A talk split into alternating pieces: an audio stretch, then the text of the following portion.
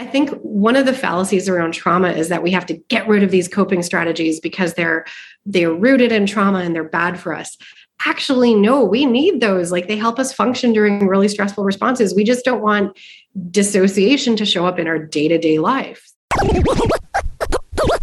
You're listening to Make Some Noise podcast, episode number 441 with guest Christine Gibson.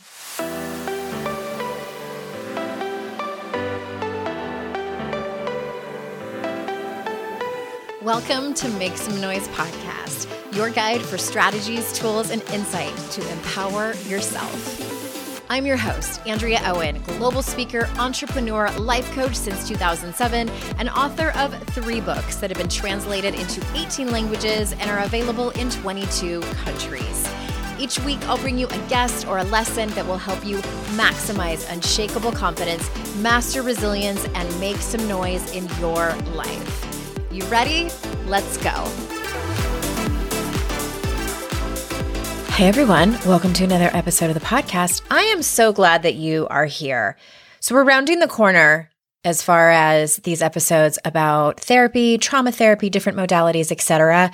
I believe I can't promise, but I believe we are done at the end of April and then we are going into relationships. I can't wait. All different aspects of relationships we're going to talk about. So stay tuned for that. Did I tell you this has nothing to do with anything at all? But did I tell you that I'm growing my gray hair out? If you follow me on Instagram, you may have seen it. So I decided, oh gosh, it's been a handful of months now that I would do it. It's kind of a long, boring story that includes like hair color and stuff that I won't bore you with. But uh, essentially, I got a new hairdresser last year and she stopped covering up my gray. She was still putting highlights in. I don't really understand how it all works, how the magic and the science comes together to make people's hair beautiful. But she stopped covering it up with like a dark brown. And I, you know, my gray was showing through a little bit more. And I'm like, hey, this isn't so bad fuck it. Let's just grow it out. I am very impulsive like that. And so she's like, yeah, let's do it. Uh, yay. And then, so it's happening. And it looks really great, except now I've got several inches of regrowth. And I don't know, I'm going to have to reach out to a couple of people that I know who've gone through this process is this part of the process? Like the the holy shit what have i done? Part of the process? Um because it's it's a lot more obvious now. And my gray hair is unruly. Like it's i'm like meeting this whole different personality that i did not know existed that grows out of my scalp. What? What? It like I'll pull it back. Like right now, it's back in a, it's long enough where I can just uh, put it in a bun, bun and then like pull it through like a little ponytail, like tie it in a knot. And there's, it looks like, do you remember Doc from Back to the Future? What's his name? Christopher Lloyd, the actor. He's like Marty, and he's got all this like hair. it's gray hair. That's what I feel like or like the old mother Gothel, not when her hair was black, but when she, you know, didn't have the magic. And that's what it's feeling like. I'm like, oh, oh, it's a process. It's this whole thing. I'm not going back. I, I have way too much pride to do that. To be like, never mind. I changed my mind, everyone.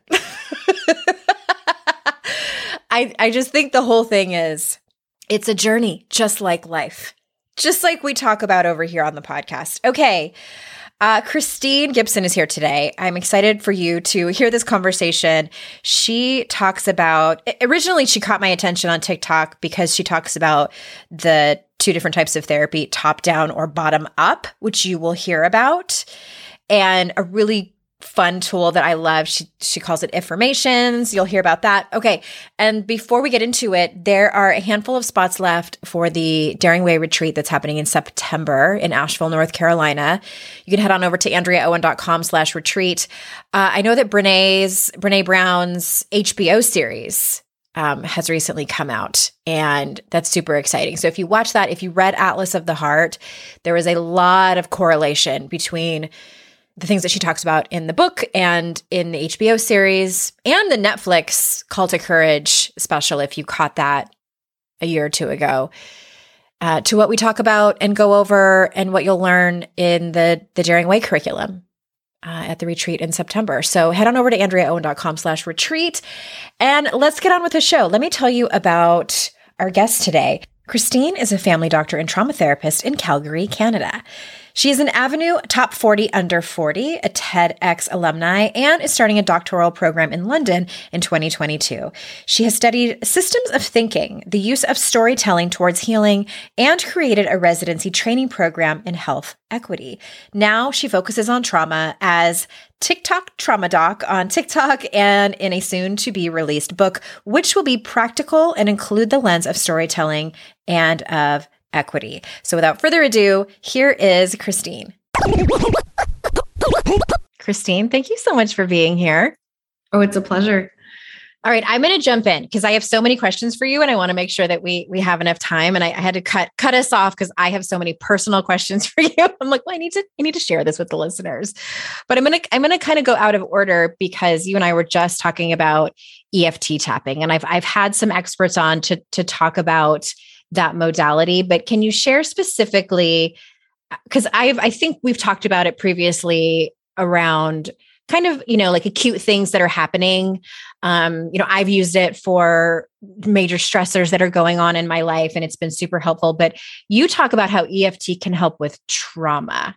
So can you provide mm-hmm. like an example of that? Yeah, absolutely. Um, so I trained in EFT with uh, a couple, Alina Frank and Craig Weiner out of Washington State. And um, as a part of their basic training program to get certified, you actually have to do their program on it's called tapping out of trauma. So Craig teaches that with somebody different, but for their certification, they think, well, trauma can show up no matter what you're tapping on, and you have to be kind of prepared for those responses. So, um, I and then he actually did a 2.0 version of that, which I also did because trauma is my thing. Mm-hmm. So I was actually trained in tapping for trauma um, through the instruction that I had initially done. And it's interesting because they kind of did it in like a themed way. So one common thing that comes up for me, which I never would have anticipated and start until I started doing trauma work, is going to the dentist. Mm. So I've had a lot of people who feel that that's a very vulnerable position. And then a lot of people who've had specific traumas related to their mouth. So, um, and I don't think dentists really understand how triggering they can be. So, a trip to the dentist can be full of apprehension. And the problem is, once you have that association that, oh, this is going to be hard for me, your sympathetic nervous system starts sending out those fight and flight chemicals to the rest of your body. And then that can be like a snowball that very quickly starts rolling downhill once those chemicals have started being put out and your body feels, oh gosh, look, I'm getting anxious. Mm-hmm. And it travels down that pathway. By the time you're at the dentist with, you know, him doing the work or her doing the work, you're in a full blown panic attack. And it's, you know, overwhelming to be in that chair. So, something like tapping can be really helpful for you to dissociate the feeling of going to the dentist and those physical sensations and the emotions that show up, and you disconnect them from the dentist mm-hmm. so that when you go to the dentist, you have a more neutral feeling about it. So, you're basically just dialing down the intensity of the association. That's what I love about tapping. Okay. Okay. And now of course I'm like, oh, I want to ask you so many things that are related to that, but I'm gonna I'm gonna follow the script. I'm gonna follow the script. Okay. So let's talk about can you explain to the the audience how you talk about like two different types of trauma therapy, top down, bottom up. So can you what is that what does that mean? Yeah, absolutely. It's one of my favorite. I should it's so hard when you're on TikTok. You can only pin certain videos. Okay. And that's absolutely one of my favorite videos because not a lot of people talk about it. And I think it's really important. So a lot of people think that doing CBT alone. What is CBT for people who don't know what that is? Absolutely. Thank you. Cognitive behavior therapy. Mm-hmm. It's what is in medicine, we learn it's the gold standard or it's the very best thing to do for trauma. And so I was under that impression for the first, you know, 15 years of my career. And it wasn't until I started digging deeper that I learned about top down and bottom mm-hmm. up. So, top down is when you use your brain to help your body's symptoms of that trauma response or that threat response come online. So, it helps you understand the thoughts that you have related to those danger signals, mm-hmm. which is CBT, and correct? CBT, CBT yes, yeah. Absolutely. Mm-hmm. Yeah.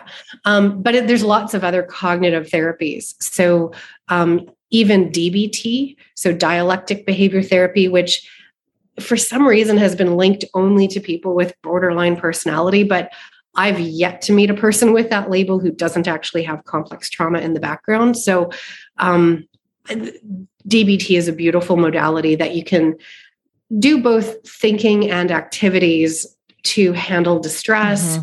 to manage your emotions, to show up in relationships differently. So DBT is really, really useful. I frankly think all kids should learn these yeah. schools uh, skills in school. Um, there's also acceptance commitment therapy, which I'm a huge fan of, which is another branch of cognitive work. Um, what I love about that one is it shows up with like your values, like who are you as a person? How do you want to show up in the world? And then when we're retraining and reframing your thinking patterns, we're really doing it in this purposeful way. So, all of that is cognitive. Mm-hmm. There's tons of different cognitive therapies. For trauma specifically, there's cognitive processing therapy. Um, there's prolonged exposure therapy where you're introducing yourself to, you know, more and more um, significant relations to that trauma um, information. I personally don't use PE um, and I don't advocate for it because there's so many other ways to clear trauma responses without it being quite so exposed and quite so painful. And that will launch me into bottom up. So, bottom up means that you use those body based processes. So, those danger signals result in that cascade of chemicals that affect your whole body. And as soon as you start to notice, hey, my heart's pounding a little bit, I'm feeling a bit sweaty, hmm, there's that lump in my throat, I'm queasy. Okay, those are my danger signals having been activated. I wonder what's going on. So instead of approaching it from a thought and thinking, okay, I'm just going to think my way out of this, you do a body based practice. We call that somatic therapy. And the somatic work where you're using the body to interrupt that danger pathway is super powerful. And it's been ignored a lot in the therapeutic process, but it's starting to become more and more available and unfortunately not as accessible. So there's a long history of somatic work, starting with um, there's the book Waking the Tiger by Peter Levine, and he does somatic experiencing. And now he has a whole program available on Sounds True, and you can listen to it.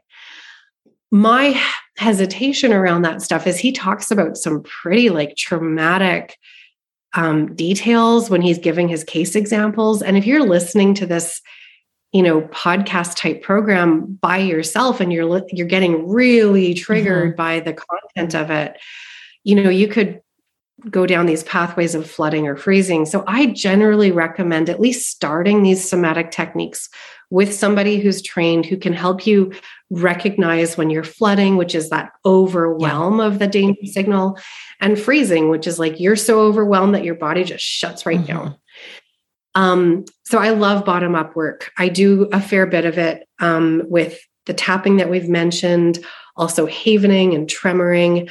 Um, I've trained, there's a version um, very similar to Peter Levine's called sensorimotor psychotherapy. That's through a woman named Pat Ogden. I've done her level one training. So I incorporate that into a lot of what I do. So the body based work, there's just so much out there that you can train on. I'm studying brain spotting this weekend, um, which is where you look at things with your mm-hmm. eyes. So there are so many different modalities out there. It almost gets overwhelming to try to figure out what you want to explore. And it's also not super accessible. So, one of the reasons I'm writing this book is because only people who have like 150 or 200 dollars an hour to spare right. are going to be able to find one of these therapists and pay for it. And I just don't think that's fair. Absolutely not. Yeah. Oh my gosh. I have so many like personal anecdotes and questions for you.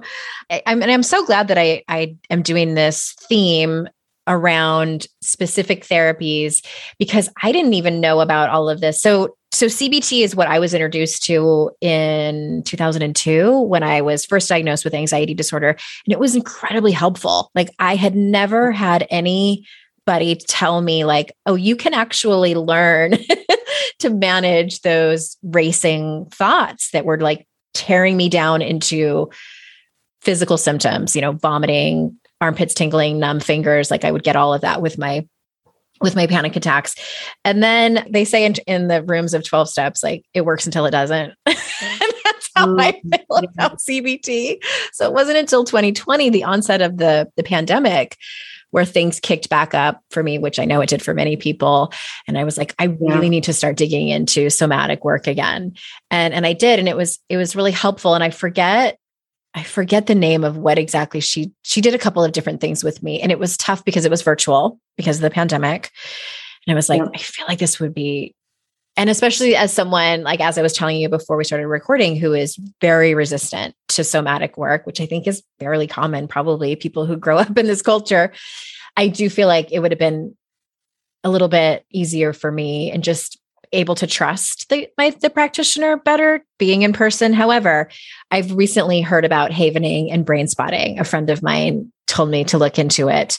And it's not it's not cheap and I, I I'm so glad you're you're writing this book. Before I forget, when does it come out and what is the name of it? It's the Modern Trauma Toolkit, and it'll be out in about a year. Okay. So they're they're guessing spring 2023. So even though I'm wrapping up the first draft this week, it's it's quite a process to get it published. And um, the publisher is in both the US and the UK. So they have like global rights, but the book tour and like all of the PR is going to be happening in the States 1st mm-hmm. which feels so strange. So I'm going to probably have to like arrange my own little Canadian book tour, which I've been actually dreaming about. Like, I love small towns. So I, I just drove across Canada for the first time this summer. And as I was going, I was like, wow, if I could stop in all of these small towns and like do a little bit of reading, because when I talk about accessibility, part of it too is like, how does rural Canada access a therapist who's trained in all these like super random things? So the more that we can open that gate towards access for everybody, that's just really important to me. My whole career has been predicated on health equity spaces and the work that I do is with refugees and also at the addiction clinic. Mm-hmm. And nobody that I work with could afford private therapy. And to me, that's just such a shame because I, I think if we have universal healthcare in Canada, it should absolutely be covering mental health. Like everybody could use that, especially now. Like pre pandemic, we used to say, like, oh, one in five people are suffering from a mental health disorder. And I mean, that's where you could diagnose it from like the DSM, mm-hmm. the Bible of psychiatry. Like, if we start to look at mental health symptoms, which is like that sympathetic nervous system being too overactive or the one that not a lot of people talk about. So I don't know if you've had guests talk about the polyvagal theory, but that was one of my next questions for you. My, my question was around like the polyvagal institute level one. And it's it sounds complicated, but can you kind of break it down for us in layman's terms, please? Yeah, absolutely. I'm a huge fan of the polyvagal theory, but it is really hard to kind of get a grip on because the people who talk about it the most are the person who came up with the theory. His name is Dr. Stephen Porges, and he's like a basic science researcher. So it wasn't until he mm-hmm. started talking to clinicians that he realized the theory that he came up with related to trauma. And then there's a woman named Deb Dana, and she is the clinician. So she does clinical therapy, and she's the one who uses the polyvagal theory in therapy. So she's the one who launched the Polyvagal Institute and teaches through the Institute, but she has a ton of instructors that were really fantastic who taught us through that program. Only level one is available at this point, and you do have to be a hmm. therapist to take the program. Okay. So what is it's a it's a nerve, correct? Kind of. Um, Okay. So, so Deb just also launched a Sounds True program um, called Befriending Your Nervous System. And so Mhm. she does a great explanation of it and just like a single podcast episode on Sounds True. And then if you're wanting to dive really deep, she has that. Um, she also just came up with a book called Anchored. So you can access Deb Dana's work non clinically just this year. So before this year, everything was just aimed at therapists. Mhm. And I heard about it through like a friend of mine who worked at the food center and she was explaining this to me. And I was like, you know, this is a way better explanation for everything that I see in the clinic compared to the stuff that I see in the DSM. Because if I look at everybody through the lens of the DSM, they would leave the office with like three different diagnoses. But if I look at them through the lens of the polyvagal theory, it's such a beautiful, simple explanation for what your nervous system does under stress. So, we've already talked about the sympathetic nervous system. That's the 1st Mhm. thing that kicks in when you're stressed out. And that's like the adrenaline, the epinephrine, and it makes your heart pound and you sweat and all of those things that you described with that panic attack. What people don't understand is the vagus nerve. And that's when you were talking about like this one nerve. So, your vagus nerve goes up into your face. And when you were saying earlier, I feel like I relate to people better in person, that's the ventral vagus nerve that's in your face. And it's in control of facial expressions and also parts of your inner ear. So, um, and your voice box. So, um, speaking in a prosodic voice, so that's like kind of a maternal melodic voice, very, very important for a person who's under stress to hear that kind of a voice. So, Mhm. harsh tones, angry word or angry sounding- Abrupt. Mhm. yeah, angry sounding vocal tones, really hard for a person who's been through trauma.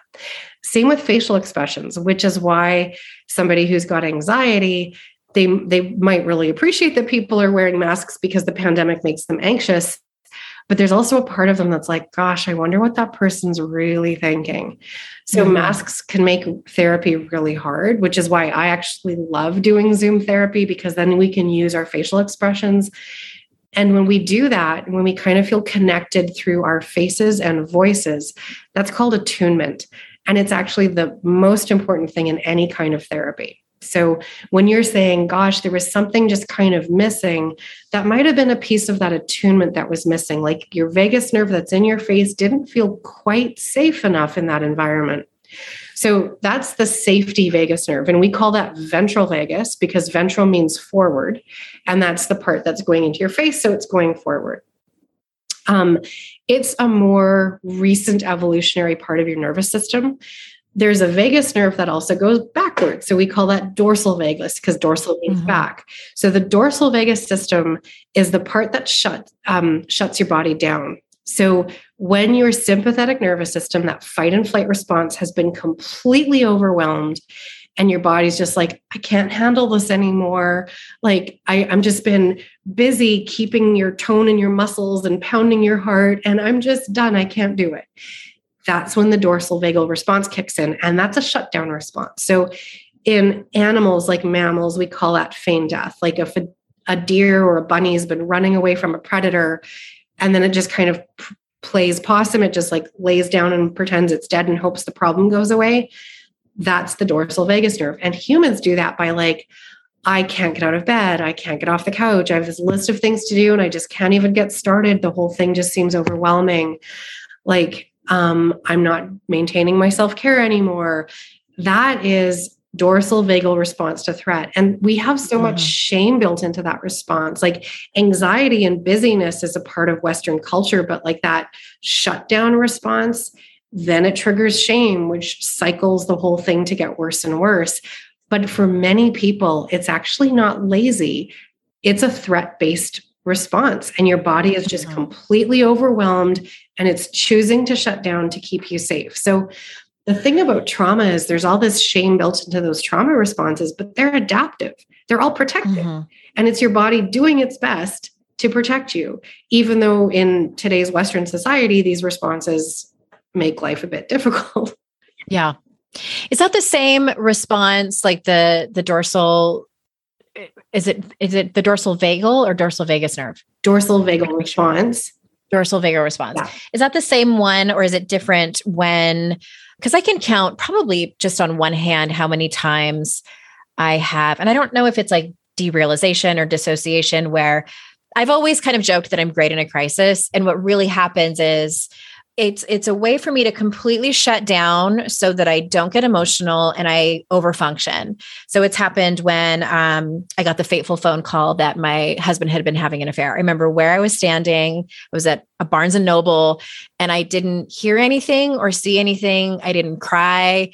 I didn't do anything, and then I started laughing hysterically. Mm. that was that was one time my daughter had to have. Um, emergency surgery. She had um, a ruptured appendix, and my husband was how do I say this nicely? Um, not able to help. yeah. So I was like, and my daughter was hysterical, and I just was like, okay, I'm going to do all the things. I I don't even know if I ever really truly processed how incredibly scary that was and that we could have lost her. She's only 5. So is that what's happening like when eh, cuz or is that different cuz what the examples that you described were things that I don't I don't really experience that. Like I'm always like over functioning. Yeah. Um so that was a combination of two two um, active nervous systems at the same time. So it's a bit of a fallacy to think you're all sympathetic or all dorsal vagal or parasympathetic. Um, you can have elements of both of them activating. So the part of the dorsal vagal response that you experienced was derealization, which is that mm-hmm. disconnection from self. So mm-hmm. it's it's almost like an out of body experience when you're kind of watching yourself do all the things yeah. and you don't really feel like you're kind of thinking through them. It's almost an automatic reflex that shows up. Mm-hmm. That is a bit of a dissociative response. And dissociative responses are super helpful. Like, I think one of the fallacies around trauma is that we have to get rid of these coping strategies because they're they're rooted in trauma and they're bad for us actually no we need those like they help us function during really stressful responses we just don't want dissociation to show up in our day-to-day life so right. great that you were able to like kind of dissociate and just get her done so you used mm-hmm. your sympathetic nervous system which is the one that keeps us moving and doing the things and the parasympathetic response of just kind of dissociating and those two kind of showed up together in those events um, interestingly, when you say you started laughing hysterically, mm-hmm. that is connected to your dorsal vagus nerve because it goes all the way down and innervates down to the diaphragm. And things that trigger the diaphragm can trigger hiccuping, laughing, and crying. So when I've done, there's one other somatic thing that I've trained in called tremoring.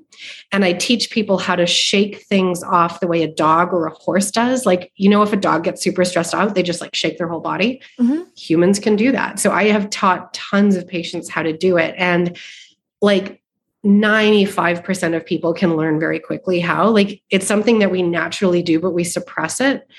A lot of times they'll start hysterically laughing. I actually have done that when they're doing the tremor. And it's because that vagus nerve is kind of innervating your diaphragm and it just starts making your diaphragm muscle get really twitchy. And when it gets yeah. twitchy, it can trigger laughing, crying, or hiccuping yawning. There's a lot of things that actually happen with the lungs when you're letting go of trauma and it's your vagus nerve resetting. It's your vagus nerve mm-hmm. kind of changing its sensitivity. So it's really cool once you start to understand the way that it works in the body and that combination of like the psychotherapy piece and the physiology, which is kind of where I live. I, I just think it's incredible what the body can do. It's fascinating. And I'm assuming that it's helpful as one starts to step into this work the, the more somatic modalities that they start to realize how their body responds because I'm an I'm a twitcher too. It's happened to me when I both am full of rage and don't have where it's like socially unacceptable to dispel it and when I've done the somatic work with my last therapist, a twitch. And the way I described it to her, I said, it feels like there's one of those bouncy balls that you get out of the little 25 cent things, you know, that you can, and they bounce over all the walls. I feel like that is happening in my body. And she said, yeah, it's, it's working. Yeah. Peter Levine calls that sequencing. So, okay. Um, yeah, there, there's all different like therapies have kind of different theories around it, but yeah, you're totally letting go. The way I think of it is, when you're in fight and flight, the, your your body's like, okay, we clearly have to get away from this problem. We either have to fight it off or we have to run away. And so your mm-hmm. body gets you ready by sending all of its energy to your heart and your muscles so that you can run away from something. But the stuff that we're afraid of in modern time isn't like, you know, a bear or a natural disaster because we're not physically having to run away from our problems the way we did when humans evolved. So we get all this stuck muscle tone that's kind of like tensing our bodies to get us ready to figure out these threats, but we can't figure out our threats in a physical way anymore. So we end up with a lot of muscle tension. And so a lot of people have like tension in their neck and tension like headaches and you know even tense front body responses like tension like that knot in the stomach feeling that's physical tension. And one of the beautiful things about tremoring or that sequencing response that you experience is you're letting go of what i call sympathetic tone which is your fight and flight system sending energy to your muscles. And as you tense up you kind of need to let it go. So another thing that can work really easily is exercise. Like if you exercise mm-hmm. anywhere from 20 to 60 minutes per day you're actually letting go of that sympathetic tone every single day. And when I've had really significant anxiety in my life, when I was doing like inpatient medicine, um, when I was married, like when I had really significant anxiety, I had to work out every day or it just like overwhelmed me on a daily. And I, I had crazy high blood pressure. And it turned out my blood so did I. was just related to my sympathetic nervous system. And once I got it under control, it was normal again. That same thing happened to me. Amazing. It was it was it was chronic from the age of like in my mid 20s and I was in that relationship until and then I was just medicated for so long and it wasn't until we left the state and I had to find a new doctor and I didn't get my prescription refilled and it had been like several months that I had been and I was you know in a new marriage and everything um and she checked my blood pressure and she's like it's actually normal and I was like it hasn't been normal since like my I was a teenager.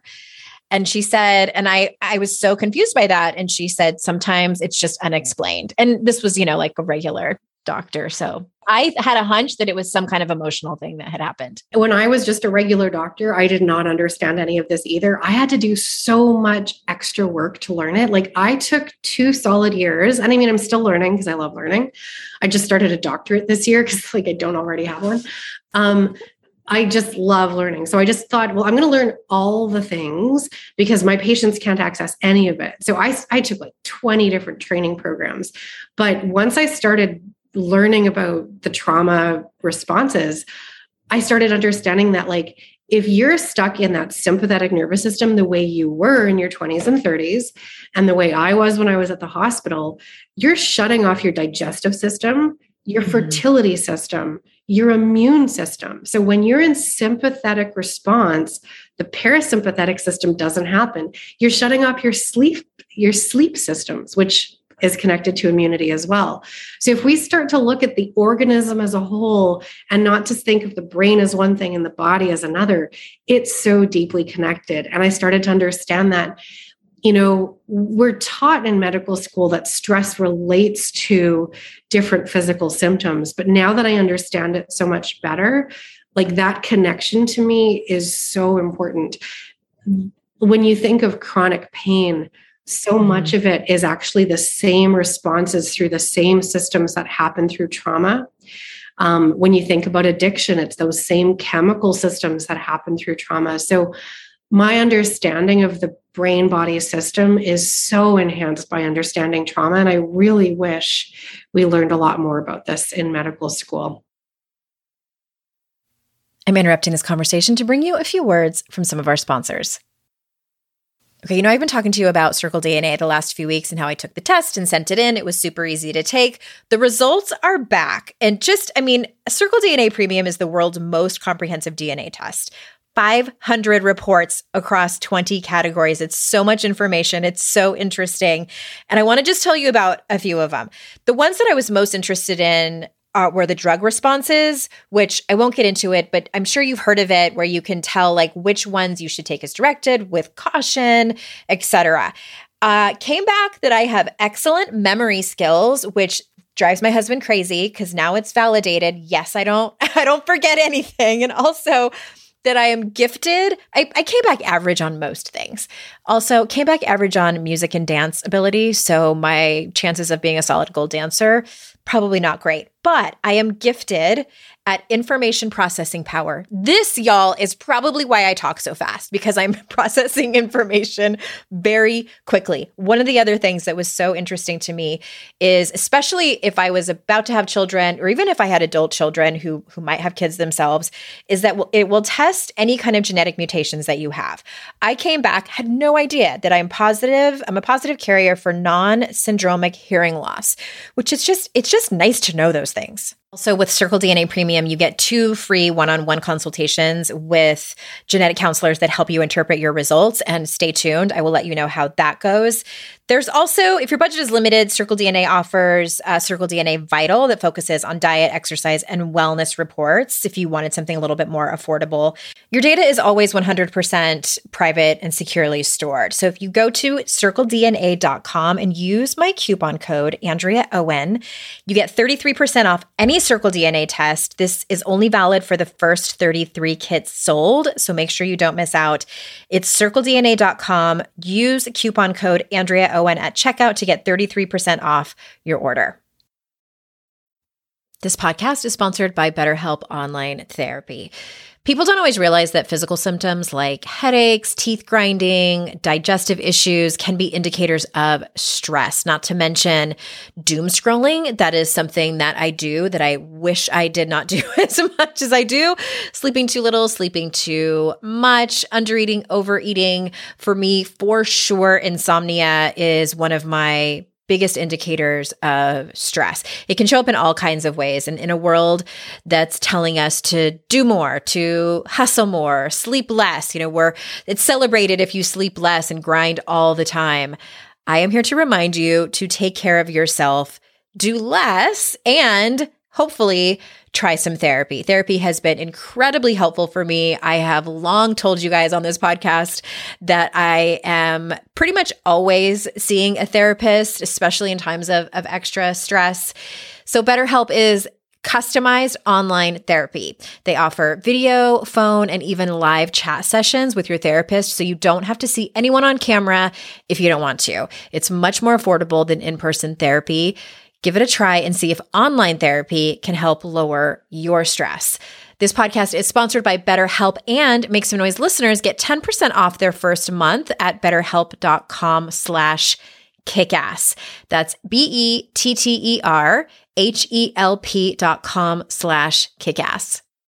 This episode is brought to you by Four Sigmatic, a wellness company that is well known for its delicious mushroom coffee that is real organic fair trade coffee with lion's mane mushroom for productivity and chaga mushroom for immune support. Mushroom coffee is also easy on my gut and doesn't leave me with that awful jittery feeling or midday crash. I tend to not be able to drink coffee past 11 a.m. unless I want to be up past midnight, but I haven't had that feeling with this mushroom coffee. So it's kind of amazing in that way.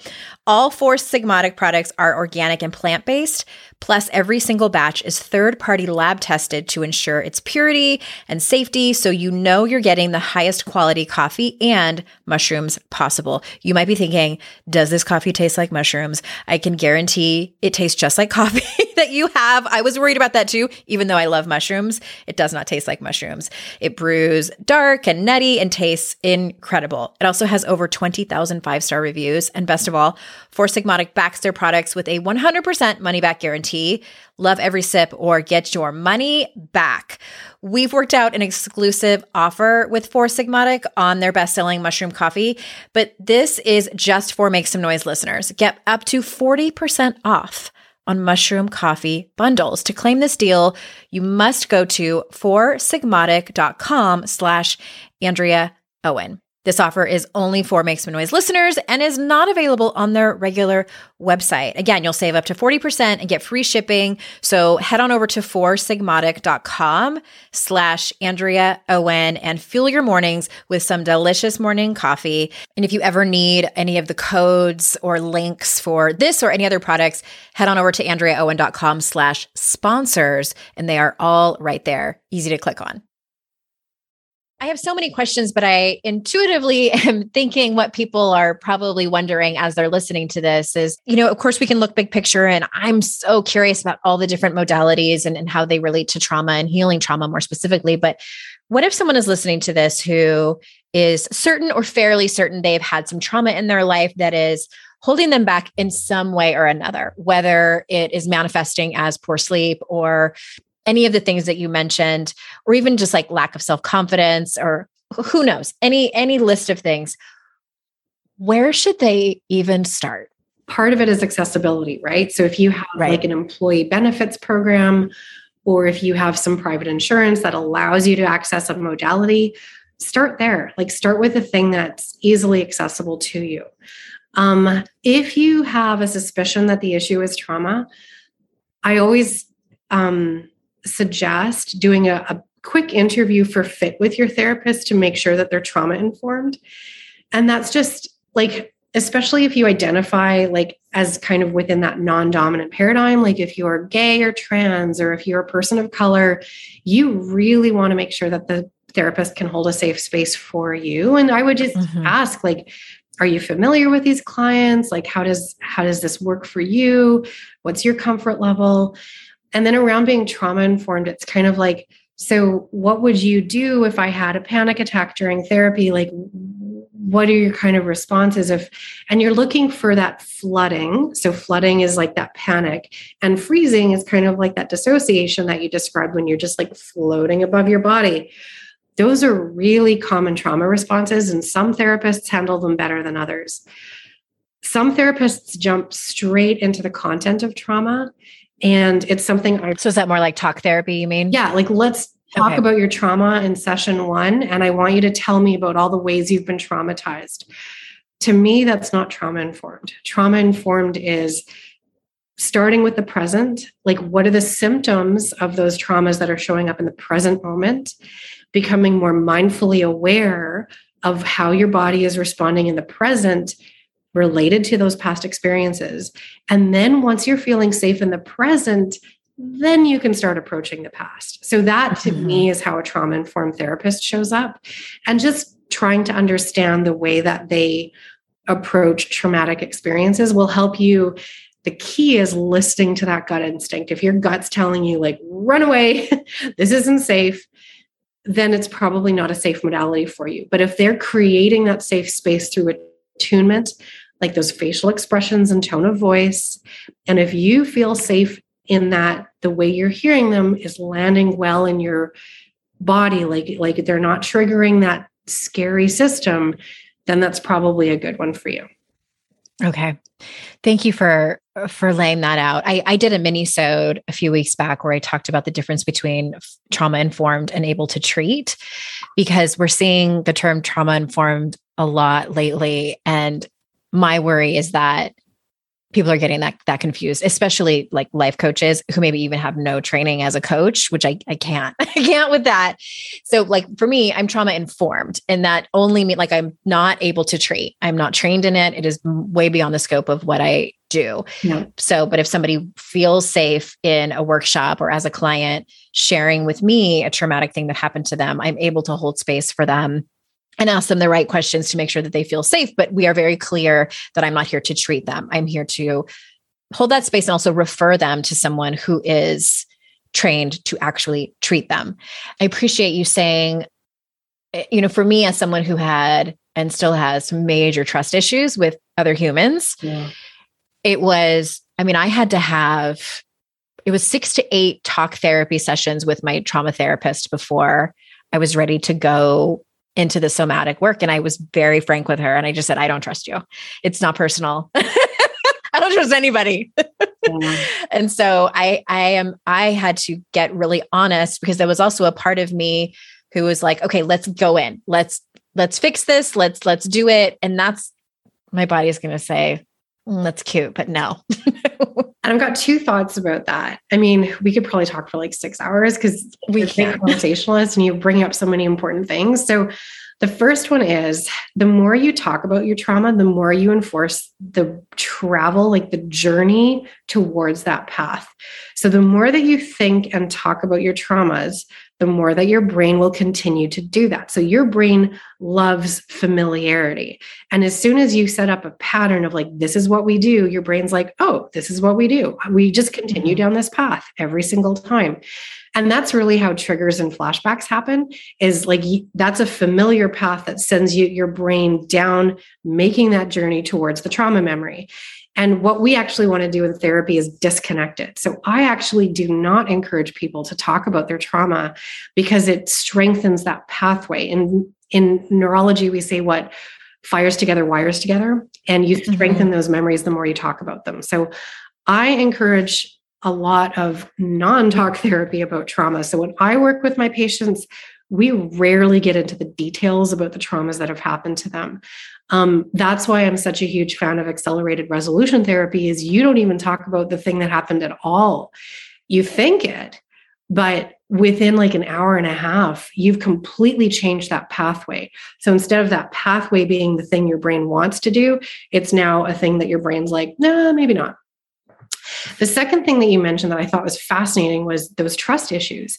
And mm-hmm. yes, it could absolutely have to do with the things that happened through marriage or the things that happened through you know being bullied or having poor job experiences but a lot of times when it's like like you talked about this like visceral wow i don't trust you even in a relationship that you should be able to trust them a little bit and mm-hmm. oftentimes I find that those experiences have something to do with pre-verbal memories, like something that happened before the age of three that you couldn't even name, or ancestral traumas.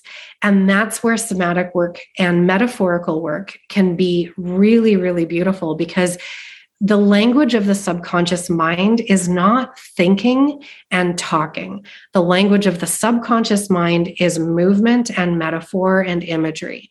And not everybody's trained in that stuff. But if there's ancestral trauma, and you know certain communities of people have encountered more of that but the more that we talk about it, Thomas Hübl does a lot on this. There's these collective traumas that we all kind of carry as this like global community. Like if we think about the pandemic or climate change, like we're carrying this stuff in our tissues now. And there's huge amounts of ancestral trauma that all of us could probably unearth if we had access to it. So, one of the beautiful things about me doing all of these therapy trainings is every time you do something, you have to practice it on yourself. And I'm like, oh, wow, there's that too. Because, like, when you're in a helping profession, you're like, oh, I'm good. I'm holding space for all the others. But then you realize, oh, yeah, I'm a human too. I'm going to show up in that way. So yeah, that's another thing that I I love the connection to somatic work is like, well, what else are you holding on that's not even yours? Mm-hmm. Oh my gosh, it's so interesting. I I selfishly like I want to I want to tell you this. I think the reason that I was so adamant and have been for the last 15 years that has taken a turn for the better about telling my story and wanting to trust a therapist enough you know i need you to hear this story first is because and it was sort of this double-edged sword because I I wanted someone to see me in my pain for all of what it really was and I didn't even totally understand it so it was awkward but also it was the thing I was terrified of mm. and so what ended up happening is and I shared this on a um, another episode that I did with with my best friend and is that um I don't know if, if you dive into Brene Brown's work at all. And, and she, her new book came out, Atlas of the Heart, and she was talking specifically about humiliation. And that um, I think Linda Hartling is the woman who they just study humiliation. And Brene said that they had to go back to their research and look at the data and actually change some of the definitions around humiliation. Because when I was trained in it, they talked about shame and humiliation um, very similar physical response. The difference is that, you know, shame is this, you know, very rudimentary, generally speaking. Shame is you feel like a bad person, like you deserved it. Humiliation, and you feel like you didn't deserve it. And I felt like they kind of just like humiliation is that we're not going to talk about that. We're going to focus on guilt, shame. Those are like the biggest things. Mm. And it wasn't until there was a podcast episode and Brene was reading this new definition of humiliation and how it strips someone's dignity, um, it just rips to the core of who you are in your identity. And it also, the data shows that it leads to homicidal and suicidal behavior. Wow. And I had to turn the podcast off because I, and it's still like my throat like clenches up when I talk about it because it was for the first time I felt like that is somebody who sees me and my experience. And I just, and that's what I kept saying when it first happened is like, I feel so humiliated. And there's a scene, one more thing, there's a scene that I cannot watch without crying from the Sex and the City movie where um, Mr. Big leaves Carrie at the altar. Did you ever see the movie? Um, was that the first one or the second one? It was the first one. So it was like it was a long time ago. Yeah. It was like 06 or something. Yeah. And he they pass each other in the cars in the streets of New York and they stop the car and Mr. Big gets out and he's like, "Carrie, I'm so sorry." And she runs up to him and she starts hitting him with her flowers and she's like, "You have humiliated me." And I still watch it and I'm like, that's what that is. Mm. Since then, since I saw that, or, you know, I heard that definition and I watched that scene, and I'm like, okay, it's almost like my nervous system is like, thank you. that's what we've been trying to tell you this whole time for a decade and a half. And that's where I feel like the hairpin turn happened. And I'm like, okay, and it was almost as if I've been stuck for a decade and a half that I couldn't name it. And I not only could I not name it, nobody else totally understood. And even people who had similar stories of infidelity and just like that profound humiliation never named it mm. until finally. And I'm like, it's not really shame. Like it kind of is, but and I always felt like it was kind of like, yeah, it's humiliation. Anyway, so that was, I think, the thing that like I kept talking about it because I kept trying to understand it. Mm. Like, what is this? Yeah. Or get like a therapist to understand it. And so, and that's been fairly recent that that happened. And that what that blew the lid off. I'm telling you, Christine, like it blew the lid off Wow. for my own my own treatment. And I don't mean to make this whole podcast episode about me. I'm sorry, everybody, but they've been hearing me talk about it for like 10 years. Yeah. I think it's a good example of a, a, a journey in someone's therapy and healing their trauma because it can be confusing. Like I felt like it was so confusing at times, and I just wanted it to be gone. And then there's a whole conversation around expectation management and all that stuff. But anyway, I'm gonna stop talking. What I love about what you said was just like feeling heard, feeling seen. You know, Mhm. like like your therapist should at the minimum do that. So even if we didn't have those right clinical definition of humiliation. And girl i've been through all of what you've been through. Like it's it's really really hard. Um and feeling heard and feeling seen is the goal of therapy. And like Mhm. that's where you know you're in the right place is if you're getting that feeling from the person you're talking to.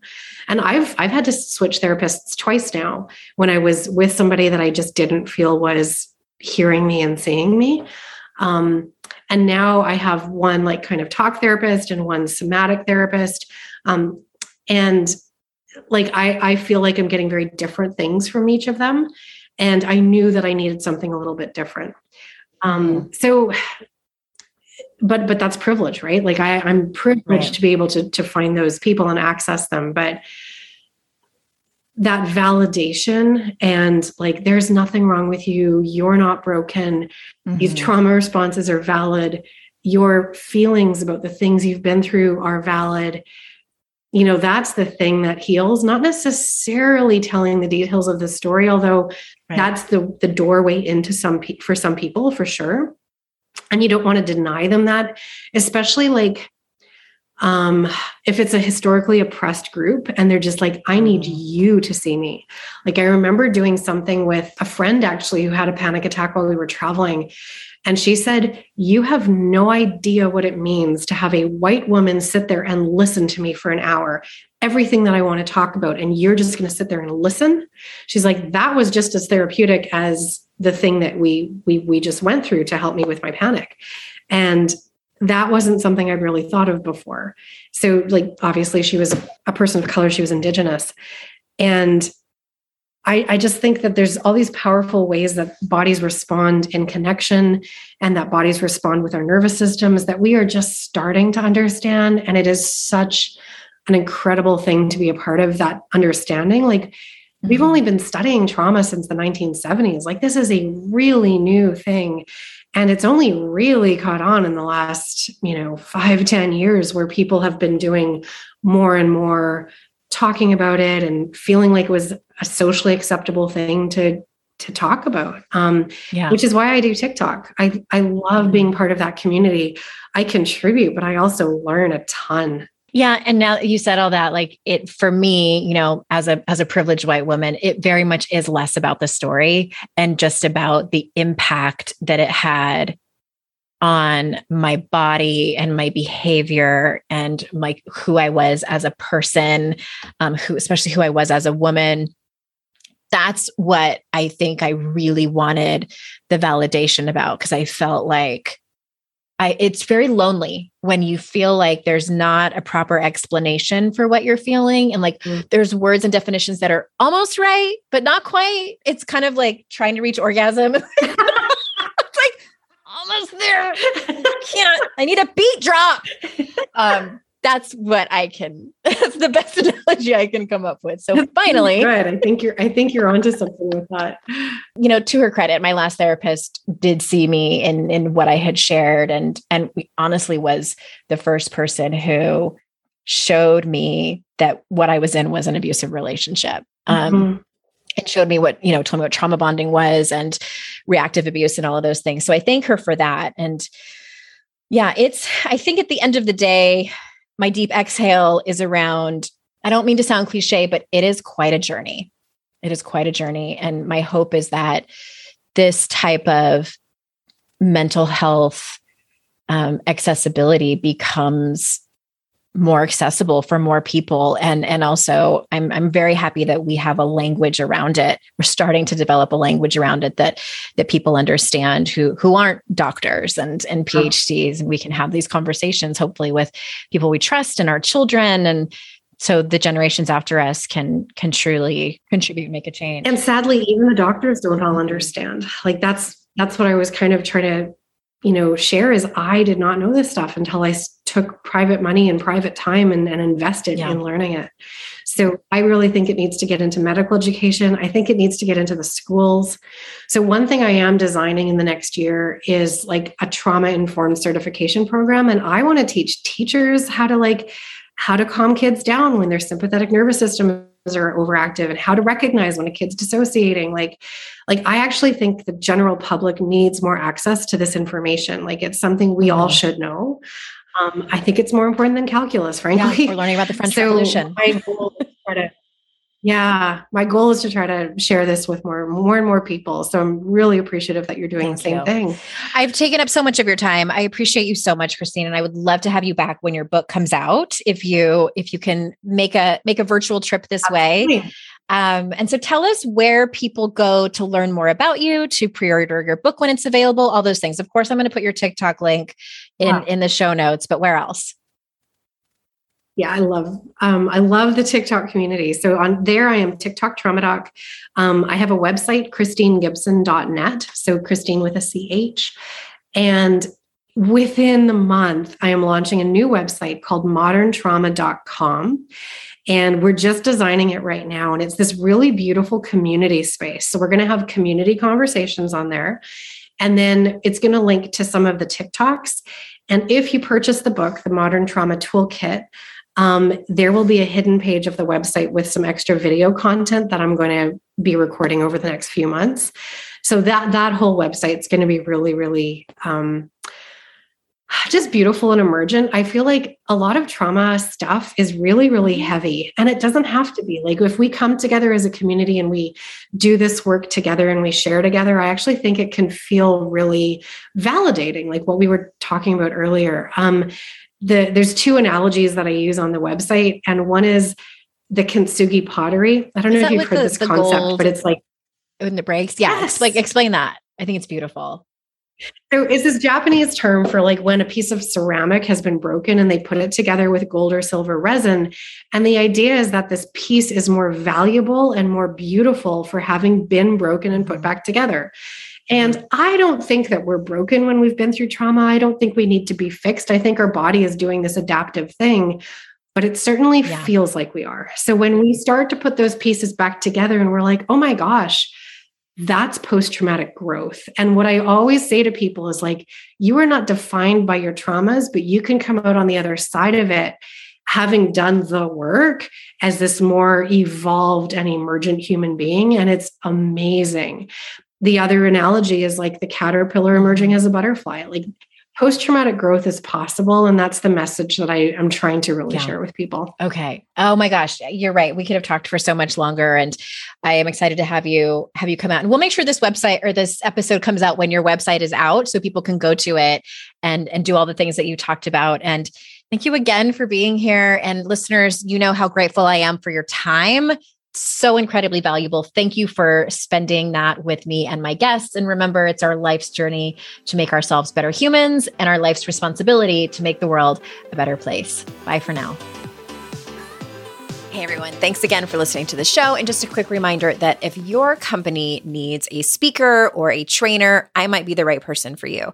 I speak and do keynotes on confidence and resilience for mixed audiences, as well as do trainings on the Daring Way, which is the methodology based on the research of Dr. Brene Brown. So if you think it might be a good fit, hit me up at support at andreaowen.com or head over to my speaking page, andreaowen.com slash speaking.